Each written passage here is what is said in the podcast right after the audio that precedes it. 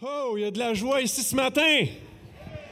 Amen, amen. À chaque fois que je chante ce chant, je me pose toujours la question, est-ce que Jésus est réellement l'auteur de ma joie quand je regarde à ma vie, quand je regarde à mes plaisirs, à mes divertissements, puis plein de choses qui me rendent joyeux?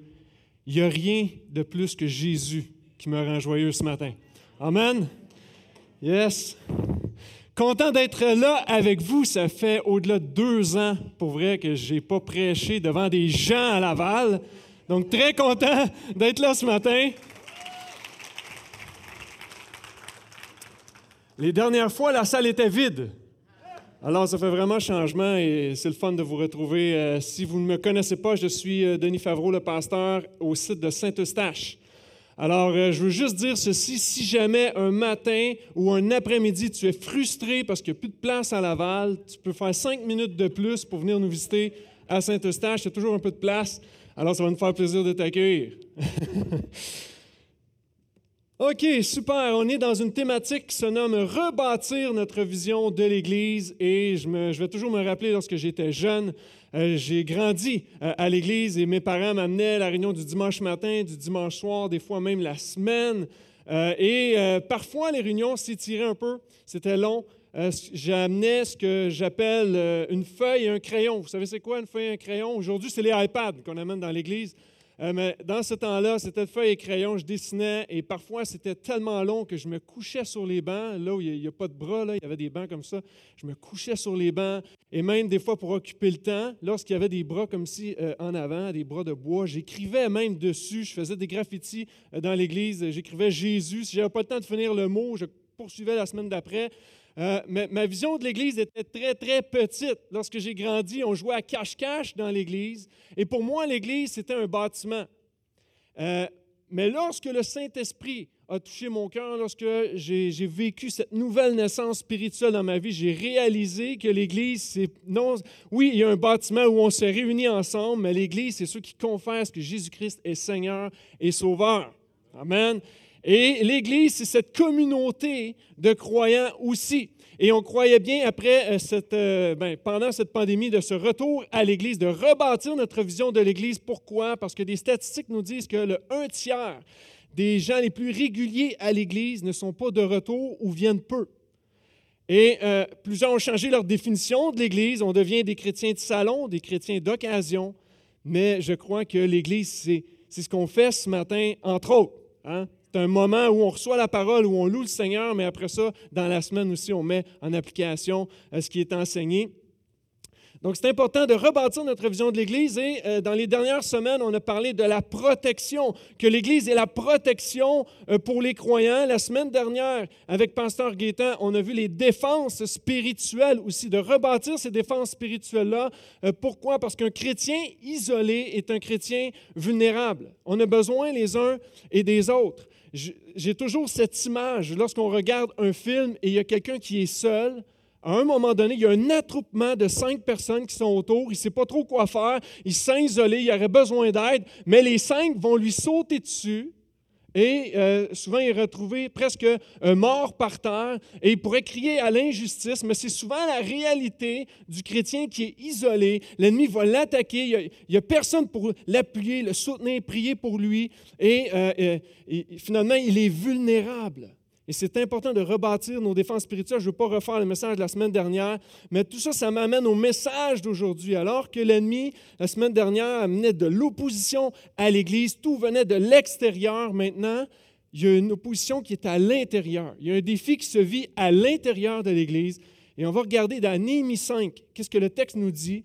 Et le titre ce matin, c'est Rebâtir notre justice biblique. Si tu as ta Bible, euh, tourne avec moi Néhémie 5, verset 1. Il s'élevant de la part des gens du peuple et de leurs femmes une grande plainte contre les frères judéens. Les uns disaient, Nous, nos fils et nos filles, nous sommes nombreux. Nous voulons recevoir du blé afin de pouvoir manger et vivre. D'autres disaient, Nous engageons nos champs, nos vignes et nos maisons pour recevoir du blé pendant la famine. D'autres disaient, Nous avons emprunté de l'argent sur nos champs et nos vignes pour le tribut du roi. Pourtant, notre chair est comme la chair de nos frères. Nos fils sont comme leurs fils. Nous réduisons à l'esclavage nos fils et nos filles. Plusieurs de nos filles y sont déjà réduites. Nous sommes sans ressources, nos champs et nos vignes appartiennent à d'autres. Néhémie va dire, Je fus très fâché lorsque j'entendis leurs cris. Ici, on fait face à un conflit interne au sein du peuple, au sein de l'Église. Il y a des plaintes. Je sais qu'il n'y a jamais de plaintes dans l'Église, mais il y a des plaintes peut-être dans vos maisons, mais vos maisons font partie de l'Église.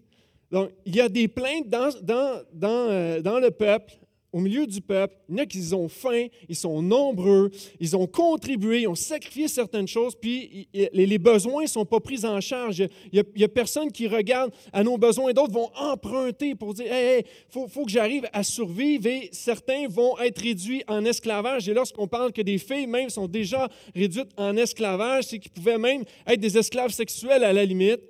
Et on voit ici un peuple qui se sent maltraité qui ne se sent pas euh, bien pris en charge par le reste euh, du peuple.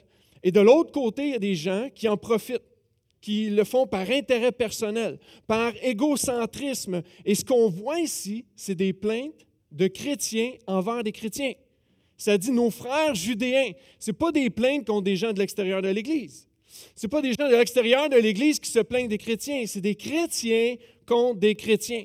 Si tu nous visites ce matin et tu pensais qu'il n'y avait jamais de plainte de chrétiens contre chrétiens, oui, ça arrive. Ça arrive parce qu'on est tous enclins vers le mal. Nous sommes tous pécheurs. Donc, il y a un, conflit interne entre chrétiens et chrétiens. Certains veulent le profit, d'autres crient à l'injustice. Et là, Néhémie, face à ça, dit Je fus très fâché de ce qui prend place. Néhémie va cibler le problème. Et ça, c'est le premier point. Il va cibler le problème. Le problème du peuple, c'est qu'ils veulent établir leur propre justice.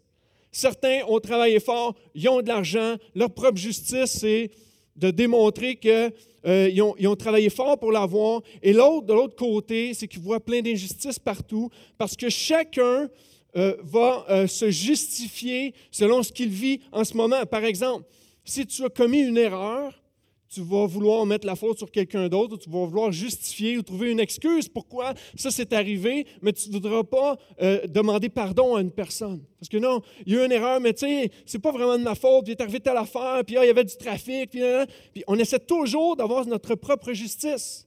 Si tu as vécu un divorce, tu vas probablement chercher à avoir ta propre justice. C'est de sa faute à lui, c'est de sa faute à elle.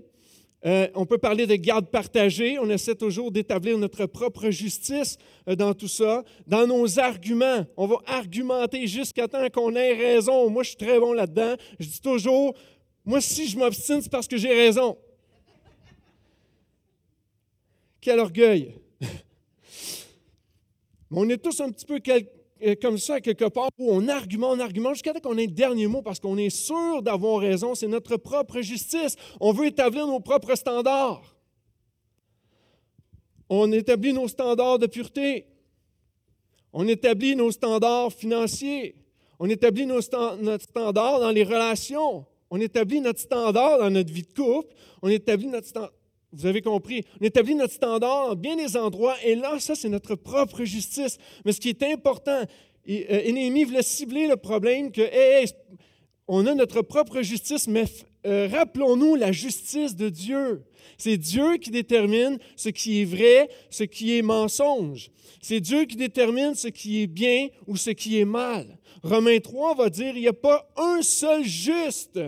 On est tous pécheurs. Il va même dire, il n'y en a pas un qui fasse le bien. Ben, c'est parce que là, j'ai servi de déjeuner à ma femme ce matin, pasteur, il me semble que ça, c'est du bien.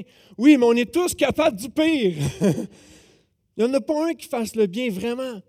Il va dire même, il va insulter l'apôtre Paul, il va dire, il n'y en a pas un qui est intelligent. Je m'excuse de t'insulter, même si tu as plusieurs diplômes à, à ton palmarès. Nul n'est intelligent. Pourquoi? Parce qu'on est capable des plus grandes folies. On est capable des plus grandes folies. La justice de Dieu nous fait réaliser qu'on est tous coupables. Tous, toute la gang, on est coupables. Je sais qu'on répète ça souvent, mais il y a toujours des gens qui nous visitent et c'est important de le comprendre. Nous sommes coupables. Le péché nous a rendus coupables aux yeux de Dieu. Notre péché devrait nous emmener carrément en enfer. Le salaire de notre péché, c'est la mort. La bonne nouvelle, c'est que Jésus-Christ a satisfait la justice de Dieu, lui qui était sans péché. Et c'est ça la vraie justice de Dieu, c'est ce qui est en Jésus-Christ. Je ne sais pas si ça t'est déjà arrivé d'aller dans un restaurant et tu sors du resto et finalement, on dit, ben votre facture a été payée. Ça m'est arrivé une fois, puis j'étais comme, hein? On cherche tous à savoir c'est qui qui a payé notre facture. Mais c'est exactement ce que Jésus-Christ a fait. J'aurais dû payer la facture de mes péchés, mais je suis arrivé et il a dit Hey, tout est payé, tu n'as plus à, être coupable de tous tes péchés, j'ai payé pour toi. Et c'est ça la justification en Jésus-Christ par la foi. C'est une grâce que Dieu nous fait, mais on le saisit par la foi.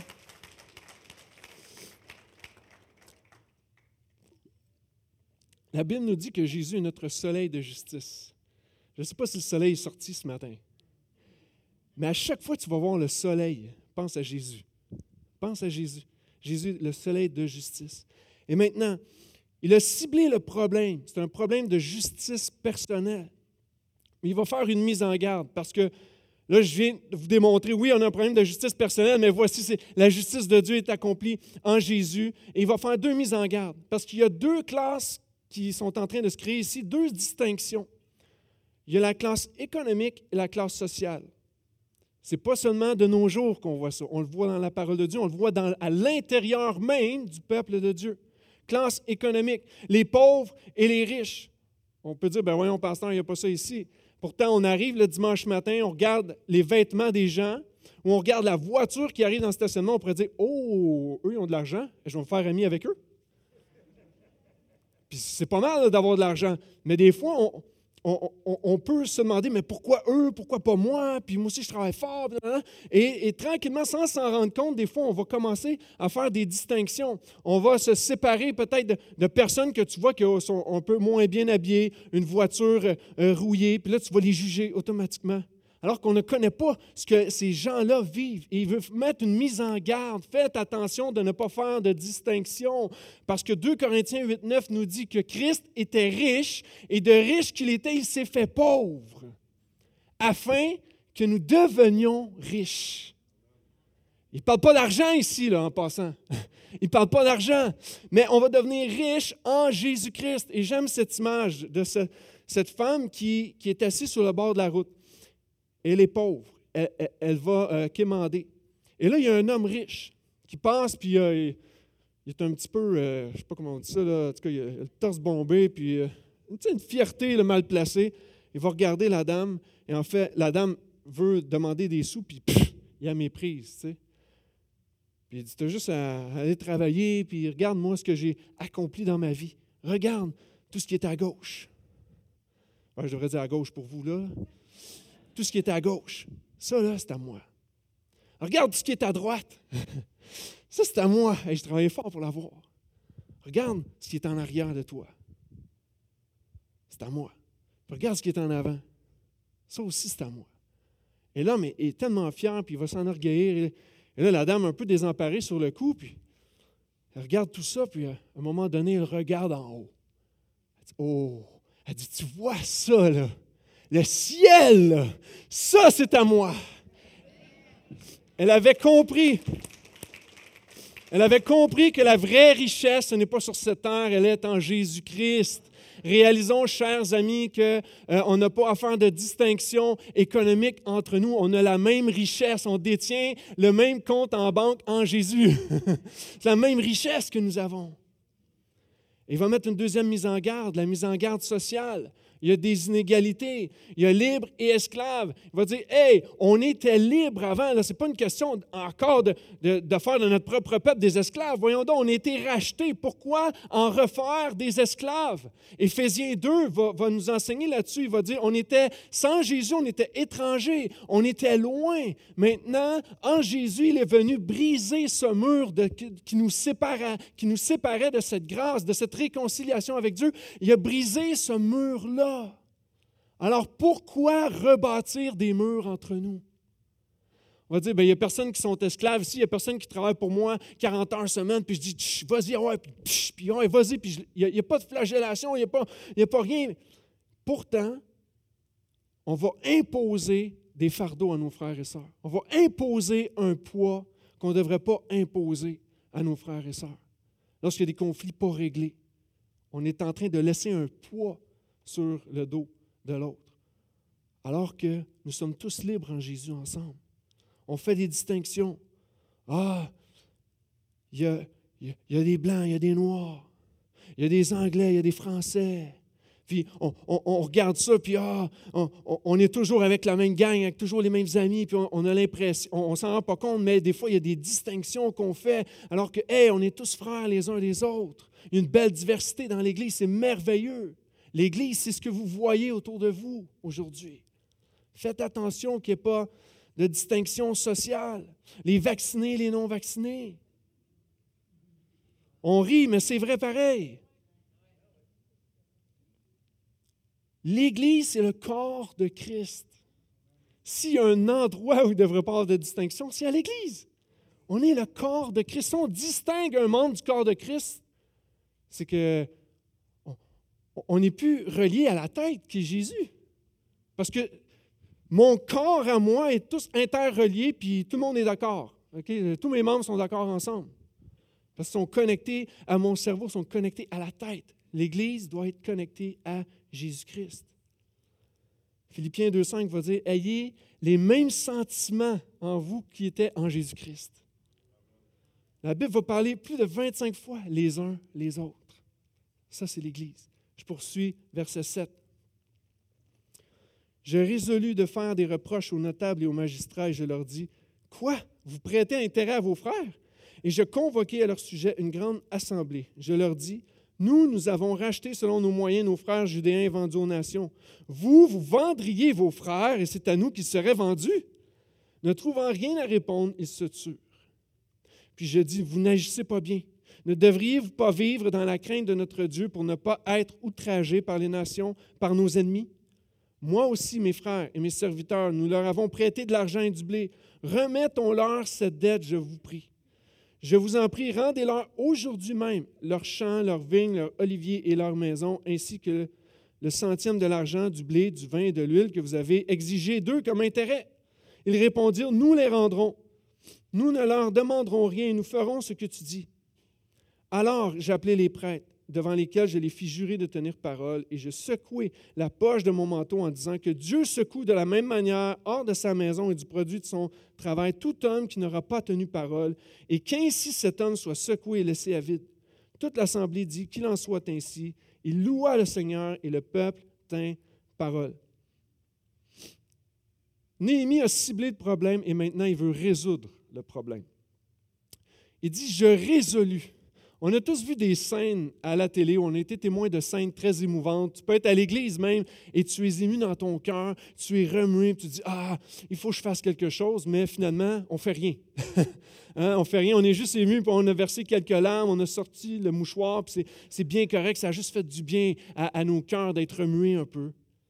Mais pour Néhémie, il a résolu. Il avait une crainte de Dieu qui l'a motivé à l'action, qui l'a poussé à l'action. Pourquoi? Parce qu'un conflit irrésolu accentue toujours le problème. Tout le temps. J'ai un filtreur de. Ben, mon filtreur de piscine, euh, je l'ai acheté l'année passée.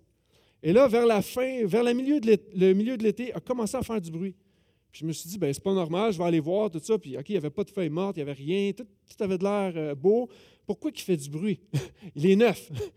pas supposé de faire de bruit. Et là, euh, plus ça allait, plus il était vraiment bruyant, plus c'était dérangeant. Puis euh, là, ma femme me disait, tu devrais checker ça, peut-être le retourner ou quoi que ce soit. Je dis, ben non, il est correct, écoute, il est neuf, il n'est pas supposé avoir de problème. Et là, je laisse ça aller. Et à un moment donné, j'arrive à la maison, puis oh, il est éteint. Comment ça, il est éteint? Là, je vais voir ma femme, elle dit, écoute, je n'étais plus capable. Elle dit, je l'ai éteint.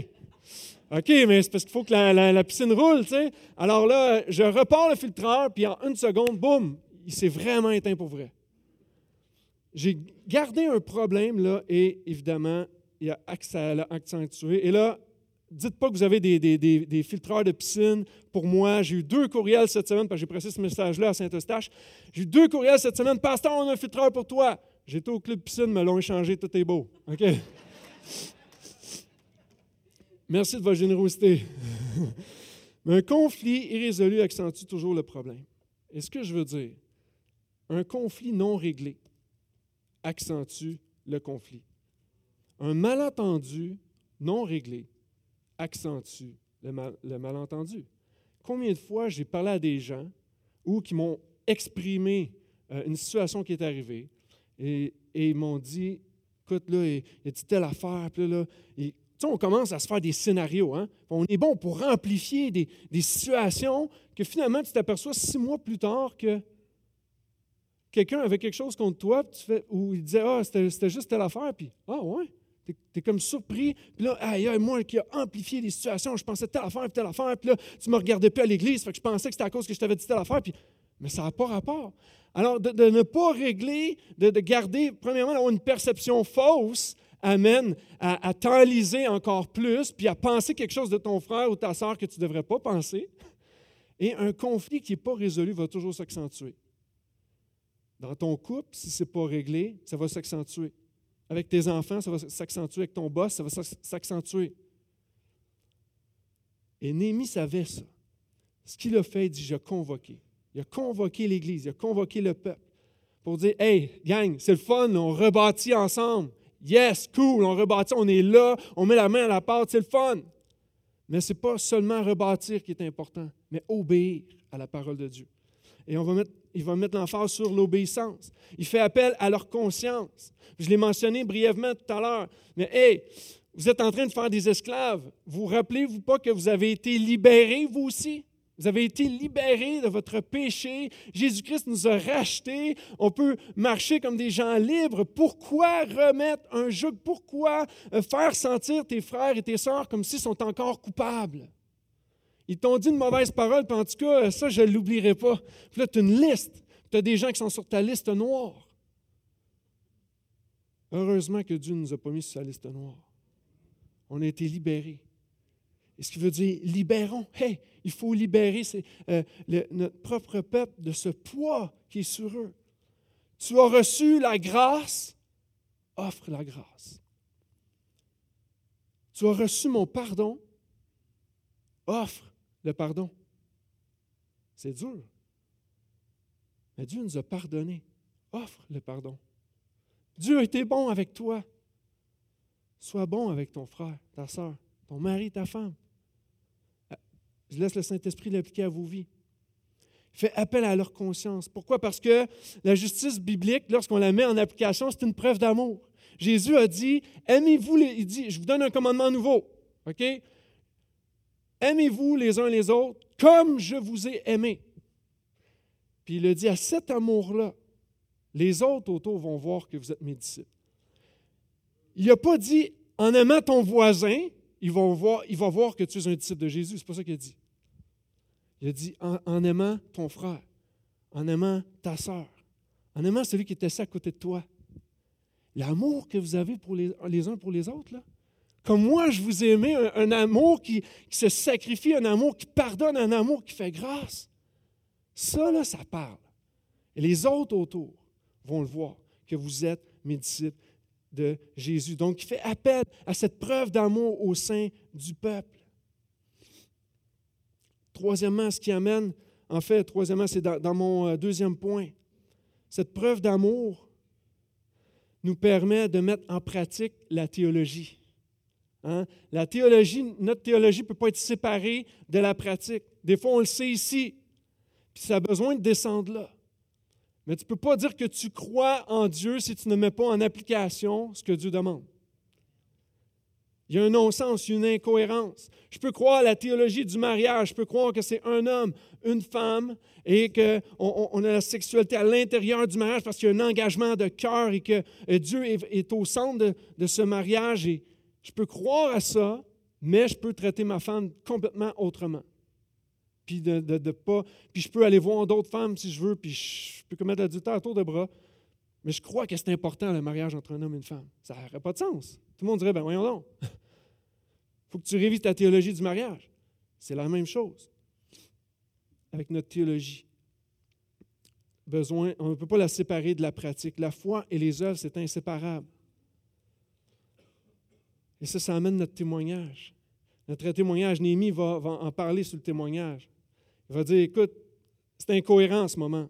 C'est un des mots qu'on entend le plus ces temps-ci, l'incohérence. On a tous des vies incohérentes, parfois, même souvent, presque tout le temps. Pourquoi? Parce que le péché est encore en nous. On a toujours besoin de la grâce de Dieu dans nos vies. On a une certaine incohérence. Il y a quelqu'un qui a dit la chose suivante. Y aurait-il des gens à l'extérieur de l'Église parce que je suis à l'intérieur de l'Église? La première fois que j'ai lu ça, j'ai fait comme ouch. Il faut que je relise. Puis j'ai dit ouch cinq fois. Mais y aurait-il des gens à l'extérieur de l'Église parce que je suis à l'intérieur de l'Église? Autrement dit, le témoignage que j'ai en ce moment, est-ce que ça fait fuir des gens? On sait que le Seigneur va les, appeler. Le Seigneur, ceux qui vont toucher les cœurs, ils, vont être là, ce n'est pas de ça que je parle. Mais notre témoignage est important parce que notre témoignage, soit qu'il rend honneur à Dieu ou qu'il rend un déshonneur à Dieu. Et Néhémie va montrer l'exemple. Il va dire, moi aussi j'ai prêté. En passant, là, moi aussi j'ai prêté. J'ai prêté de l'argent. Il l'a fait sans intérêt, mais il a quand même prêté. Puis les gens sentaient un, poids de, devoir remettre.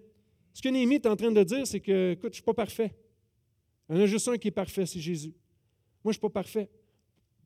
Puis quand je dis moi, je parle de Néhémie, mais je parle de moi. Je ne suis pas parfait. L'équipe pastorale n'est pas parfaite. Nos leaders ne sont pas parfaits. Vous n'êtes pas parfait. J'espère que tu le sais. On n'est pas parfait. Et Néhémie est en train de dire, regarde, je ne suis pas parfait, j'ai fait des erreurs aussi. Mais remettons. Il réalise que j'ai une crainte de Dieu, puis ce que je suis en train de faire subir au peuple n'est pas bien. Remettons leur dette, dans le sens où Jésus-Christ a effacé tous nos péchés.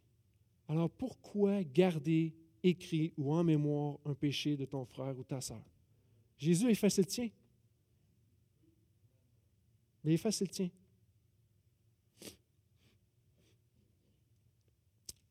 Il va dire Rendez-leur justice. Matthieu 18 va dire Vous avez reçu gratuitement, donnez gratuitement. Donnez gratuitement. Offrez gratuitement le pardon. Offrez gratuitement la grâce. je le répète parce que c'est tellement important. C'est le fondement. Donnons gratuitement comme on a reçu gratuitement. Et il va dire aujourd'hui. Je sais que des fois, OK, ouais, je vais penser à ça, je vais prier là-dessus, je vais te revenir, puis si le Seigneur me dit de le faire, je vais le faire aujourd'hui, moi, je crois vraiment que si tu sais qu'il y a une offense envers toi ou que tu as offensé quelqu'un ou que tu es en conflit en ce moment avec quelqu'un, ne quitte pas ce lieu sans avoir, été voir ton frère ou ta soeur, s'il te plaît. Aujourd'hui, être un, exemple où euh, on met en valeur la justice de Dieu. Et le peuple a dit, nous ferons ce que tu dis. Et c'est important de ne pas avoir, je n'ai parlé un peu, mais c'est important de ne pas avoir cette décision émotionnelle, mais une décision vraiment sérieuse. Il va faire venir les prêtres. Et les prêtres, dans l'Ancien Testament, c'est eux qui offraient le sacrifice, ça, et ça permettait de, couvrir les péchés. Et là, maintenant, dans le Nouveau Testament, nous sommes tous des prêtres nous nous offrons comme un sacrifice vivant. On, s'offre en louange devant Dieu. Notre adoration va à Dieu. Nous sommes tous des prêtres. Il fait venir les prêtres, il fait venir l'Église. Hé, gang, c'est une histoire d'Église. Pas juste d'un individu, c'est une histoire d'Église. Et je prie pour chacun de nous aujourd'hui que ce ne soit pas quelque chose d'émotionnel. Puis, oh, c'était bon, pasteur, le message. Mais non, Seigneur, je veux le faire avec sérieux. Si je dois aller voir un frère, demander pardon, mets-le sur mon cœur, puis aide-moi à le faire. Aide-moi à le faire. On, a souvent dit ici que le Seigneur, euh, une, des phrases qu'on a souvent dit, c'est ça que le Seigneur, euh, le, Seigneur de Jésus est le Seigneur de tout, pas Seigneur du tout. Pas Seigneur du tout. On ne peut pas catégoriser. J'avance, verset 14.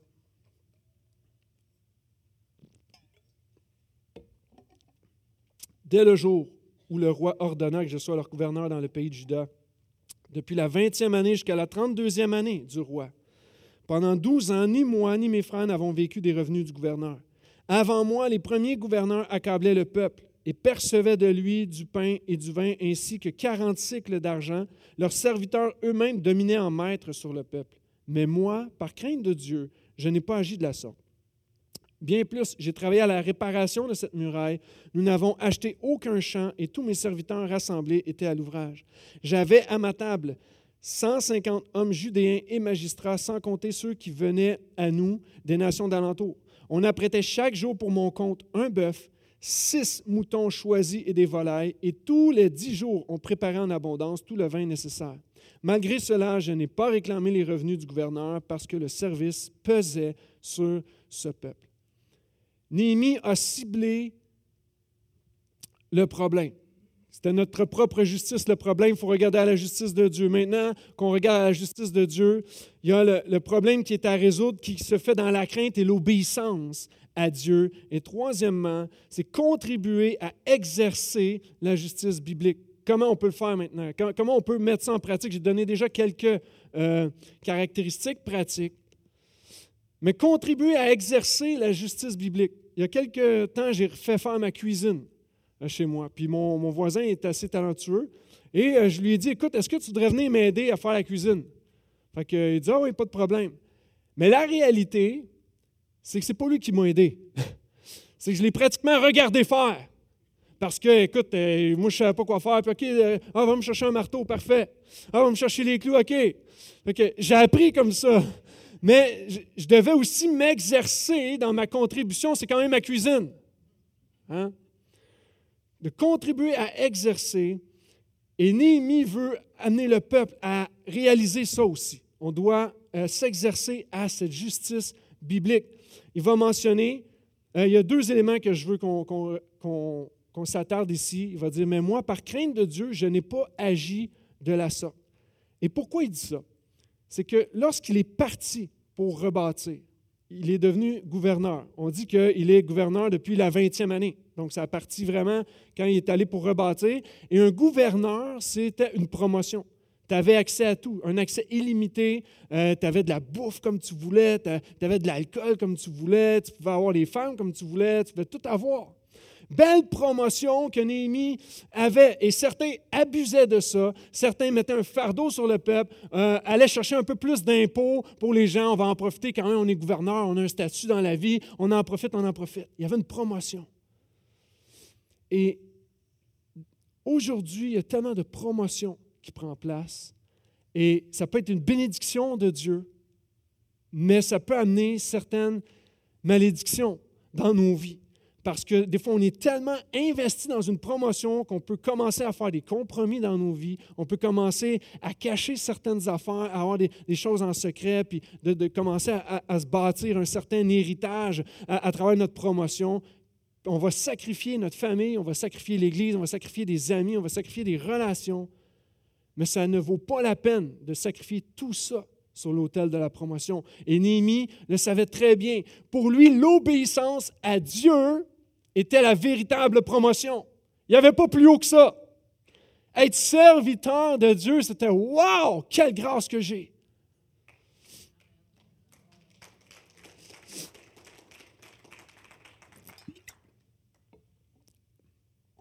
L'obéissance était la véritable promotion. Puis il va dire bien plus.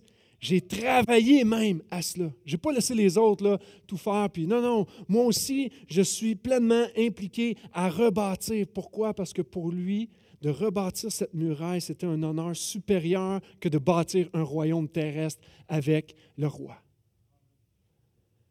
La véritable promotion est de servir notre maître, de servir Jésus. Puis avant de regarder à ce qui était profitable pour lui, Néhémie, il a regardé à ce qui plaisait à Dieu. Et si je regarde à Jésus, vous saviez que Jésus était promu à la droite de Dieu. Il était promu à la droite de Dieu, mais Philippiens va nous dire que ce n'est pas prévalu de son rang d'égalité. Hein? On, aime aller chercher l'égalité aujourd'hui, puis c'est important, puis ça peut être un cheval de bataille, même qui va trop loin parfois. Jésus ne s'est même pas prévalu de son rang d'égal à Dieu. Il s'est dépouillé, complètement dépouillé, il s'est humilié. Il est venu pour servir. Merci Seigneur pour ce bel exemple que tu nous laisses aujourd'hui. Et contribuer à exercer la justice biblique, c'est simplement regarder à ce que Christ a fait et de vouloir marcher à sa suite. Saint-Esprit, aide-moi à marcher comme Jésus a marché. Et Néhémie va arriver, il va dire, on apprêtait chaque jour pour mon compte. C'est un petit détail, mais super important. On apprêtait chaque jour pour mon compte. Hey, si je te disais, va faire ton épicerie, puis tu m'enverras la facture. Il a fait un bœuf par jour pendant 12 ans. Combien ça fait? Ben des bœufs. 4380 bœufs. Je sais ça mentalement. Mais non, c'est pas vrai. Six moutons par jour et volailles, combien ça fait? 26 280 moutons. Est-ce que Néhémie était riche? Absolument, il était riche. Néhémie savait que ce qu'il avait, ce n'était pas pour vivre de manière extravagante, mais simplement de manière généreuse. Il avait, Dieu a mis une compassion dans son cœur. Il y a différentes voies d'être compatissant. Jésus a été compatissant. Il a dit, il était ému à la vue d'une foule, puis, puis il s'est mis à prêcher la bonne nouvelle. Il savait que les gens avaient besoin il, a commencé à se donner. Puis ici, à l'Église, il y a le projet Prendre soin. Euh, il y a le CAP aussi, euh, régulièrement, qu'on on peut toujours aider CAP. il y a plein de façons comme ça. Mais Némi porte une attention particulière à l'argent, aux finances, parce que c'est souvent comme ça que ça se démontre, la compassion. Pas toujours, mais souvent. Et Matthieu 6, 21 va dire euh, que là où est ton trésor, là aussi sera ton cœur. Donc c'est vraiment une portion qui est importante. Et alors que Néhémie était riche, ça ne veut pas dire qu'il ne faut pas être riche. Hein. Je crois que si euh, Dieu t'a rendu riche, prospère, mais tant mieux, sois béni, puis loue Jésus. Ne te sens pas mal pour ça. Moi, j'ai six pieds quatre. Je ne peux pas me sentir mal d'avoir six pieds quatre. Dieu m'a créé ainsi.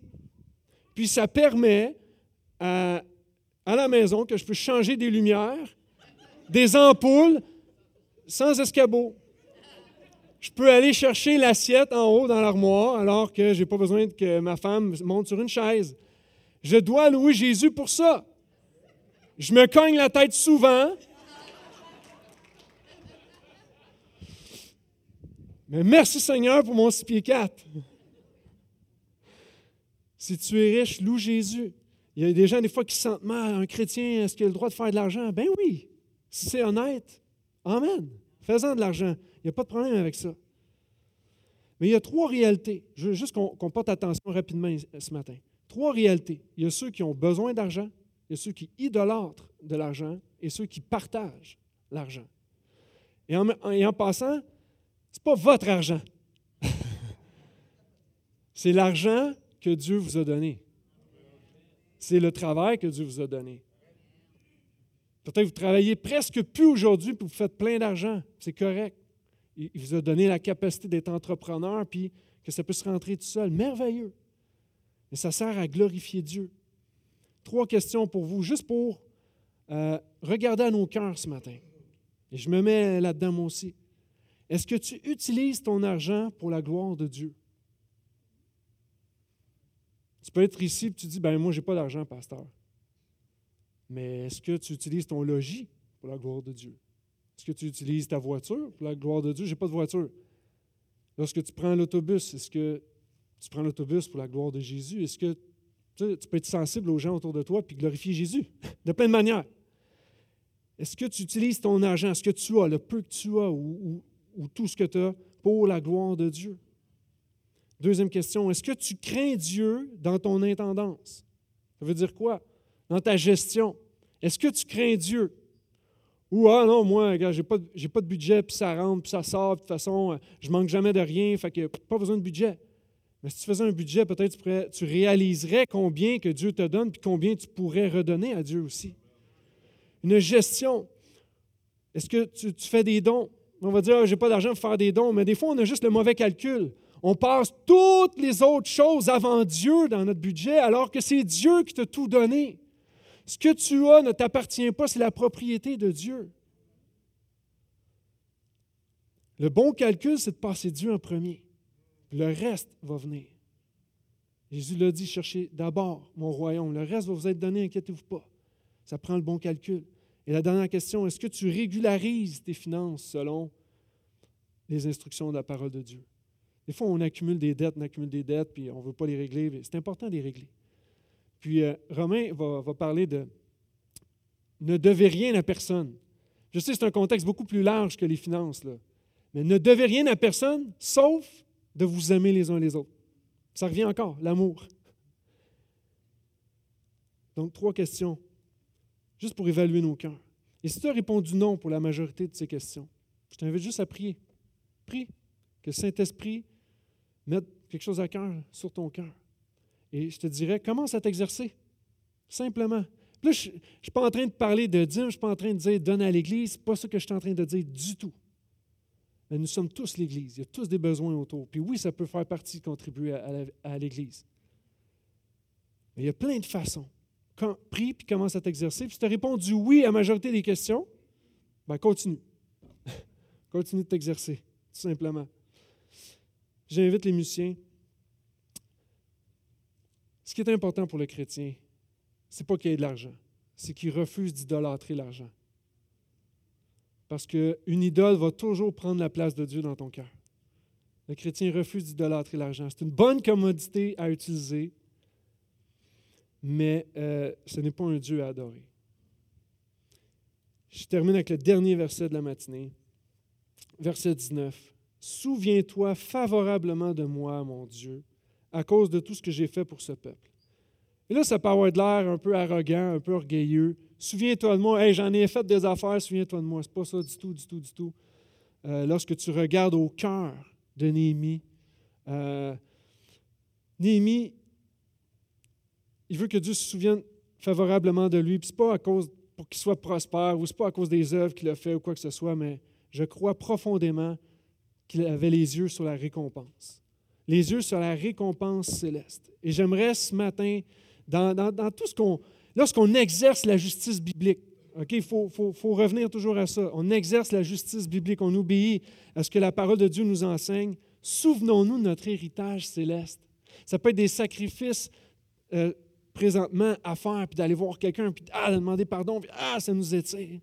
Mais on a un héritage céleste, ce qui est merveilleux. L'apôtre Paul va dire J'ai tout considéré comme une perte ses diplômes, son expérience, tout ce qu'il savait sur la loi, puis, ah, puis tous ses acquis, j'ai tout considéré ça comme une perte à cause de la connaissance de la supériorité, euh, à cause de la supériorité de la connaissance de Christ. Je connais Jésus, il est tellement plus grand que tout ça. De servir Jésus, c'est tellement plus grand que tout ça. Notre héritage est en lui. Il va dire dans 2 Timothée 4, j'ai achevé la course, j'ai gardé la foi. Désormais, la couronne de justice, ça revient. La couronne de justice m'est réservée. Pas parce que je suis parfait, parce que Christ est parfait. On a gardé la foi, on a fait confiance à Dieu dans tous les aspects de nos vies. Oui, des fois, ça fait mal de s'étirer, mais si tu sens dans ton cœur que tu dois le faire puis aller voir quelqu'un, dis pas que c'est le Saint-Esprit qui te pousse à le faire. On achève la course, on garde la foi. Courant de justice nous est réservé. Et l'apôtre Paul va dire dans Romains 8, nous sommes co-héritiers avec Christ. À cause que lui a tout payé, il nous fait grâce d'entrer dans son royaume. Maintenant, on est co-héritiers. C'est merveilleux. Je ne sais pas pour vous, si vous arrivez de penser un jour, puis peut-être ça vous est déjà arrivé, mais de penser à votre héritage, puis dire, hey, qu'est-ce qui va, qu'est-ce qui va me rester? Si on, a une pensée égoïste, je sais que ça ne vous arrive pas, OK? Je vais parler juste de moi. Combien je vais avoir comme héritage? Je vais, vraiment, il va-tu vraiment me rester quelque chose? Mais je veux nous inviter à regarder à Jésus. Pas notre héritage personnel, mais tout ce qu'on a en Jésus. De riche qu'il était, il s'est fait pauvre pour que nous soyons riches en lui. La vie abondante, la vie éternelle une vie temporaire pleine de douleurs, une vie éternelle en lui. Et ce matin, c'est l'action de grâce. Et j'aimerais juste terminer en prière, puis remercier le Seigneur. Remercier Dieu pour sa justice. Alors que pour nous, on regarde autour, on regarde à l'extérieur, puis on se dit, il n'y a tellement pas de justice en ce monde de réaliser que la véritable justice, finalement, c'est que nous sommes tous pécheurs, tous coupables et devrions tous aller en enfer. Mais Dieu, dans sa grâce, dans sa bonté, dans son amour, il a envoyé Jésus. Et lui qui était sans péché, il a quitté sa richesse du ciel pour venir s'incarner sur terre et vivre toutes ces douleurs, toutes ces souffrances que tu vis il les a vécues, il peut te comprendre parfaitement de ce que tu vis ce matin. Mais il dit, je vais le faire parce que je les aime. Je vais mourir pour eux. Puis tous leurs péchés vont être sur mes épaules. C'est bien correct. je les aime tellement, je veux qu'ils soient libérés. Je veux qu'ils soient relâchés. Je veux que leur dette soit payée. Et la justice de Dieu s'est mise sur Jésus-Christ. Et il a pleinement satisfait la justice de Dieu. Ça veut dire que tu n'as pas ça, peut sembler contradictoire pour toi de ce que je vais dire en ce moment, mais tu n'as pas besoin de faire plein d'œuvres pour prouver quoi que ce soit à Dieu. Les œuvres sont simplement la réponse de ton amour envers Dieu. Que tu ne peux pas rester inactif, les bras croisés, quand tu, tu réalises tout ce que Dieu a accompli pour ta vie. Tout l'amour qui t'a déversé, le pardon et la grâce qui est là. C'est juste une réponse en obéissance à Dieu. Moi, je veux prendre le temps de remercier le Seigneur pour l'œuvre accomplie dans nos vies. Et si tu ne connais pas Jésus ce matin, je t'invite à recevoir Jésus-Christ dans ton cœur. Je te prie à, prier là où tu es, simplement dans tes mots, à inviter Jésus-Christ dans ton cœur. Parce que c'est tellement grand ce qu'il nous a laissé, l'héritage qu'il nous a laissé sa vie abondante et nous sommes co-héritiers avec lui dans les lieux célestes. Merveilleux. Merci Jésus. Merci d'avoir vu en moi un être à aimer, un être à changer, un être à, pardonner. Merci Seigneur parce que je ne méritais rien. Merci parce que tous les gens ici présents ne méritaient rien de toi. Mais Jésus-Christ, qui s'est offert, Seigneur, a permis à chacun d'entre nous d'être réconciliés avec toi. Et dans ce jour d'action de grâce, je veux te remercier, oui, pour cette justice, mais je veux te remercier pour tout ce que tu continues de nous donner aujourd'hui, Seigneur. Merci pour notre travail, merci pour nos familles, merci pour nos frères et sœurs, merci pour notre Église, Seigneur. Merci pour l'amour qu'il peut y avoir au milieu de nous. Merci pour cette justice qui est exercée dans l'Église. Merci, Seigneur. Il y aurait tellement de raisons pour te remercier. Le temps nous manquerait pour te remercier, Seigneur. On pourrait te remercier jusqu'à l'éternité et encore, Seigneur. Tellement que ton œuvre est grande, ta bonté est grande. Merci, merci. Et pendant qu'on se lève ce matin, jusqu'on on arrive dans, dans la louange avec cette attitude de reconnaissance. Merci, Seigneur. Merci, Seigneur. Seigneur, ce n'est pas ma propre justice que je dois faire prévaloir, mais simplement ta justice. Ta justice qui, a, démontré son amour. Seigneur, on va chanter L'amour a triomphé. Et on sait que ce n'est pas notre amour à nous, notre amour charnel et égoïste, mais ton amour parfait, Seigneur. Ton amour parfait a triomphé je vous invite avec moi ce matin à le chanter.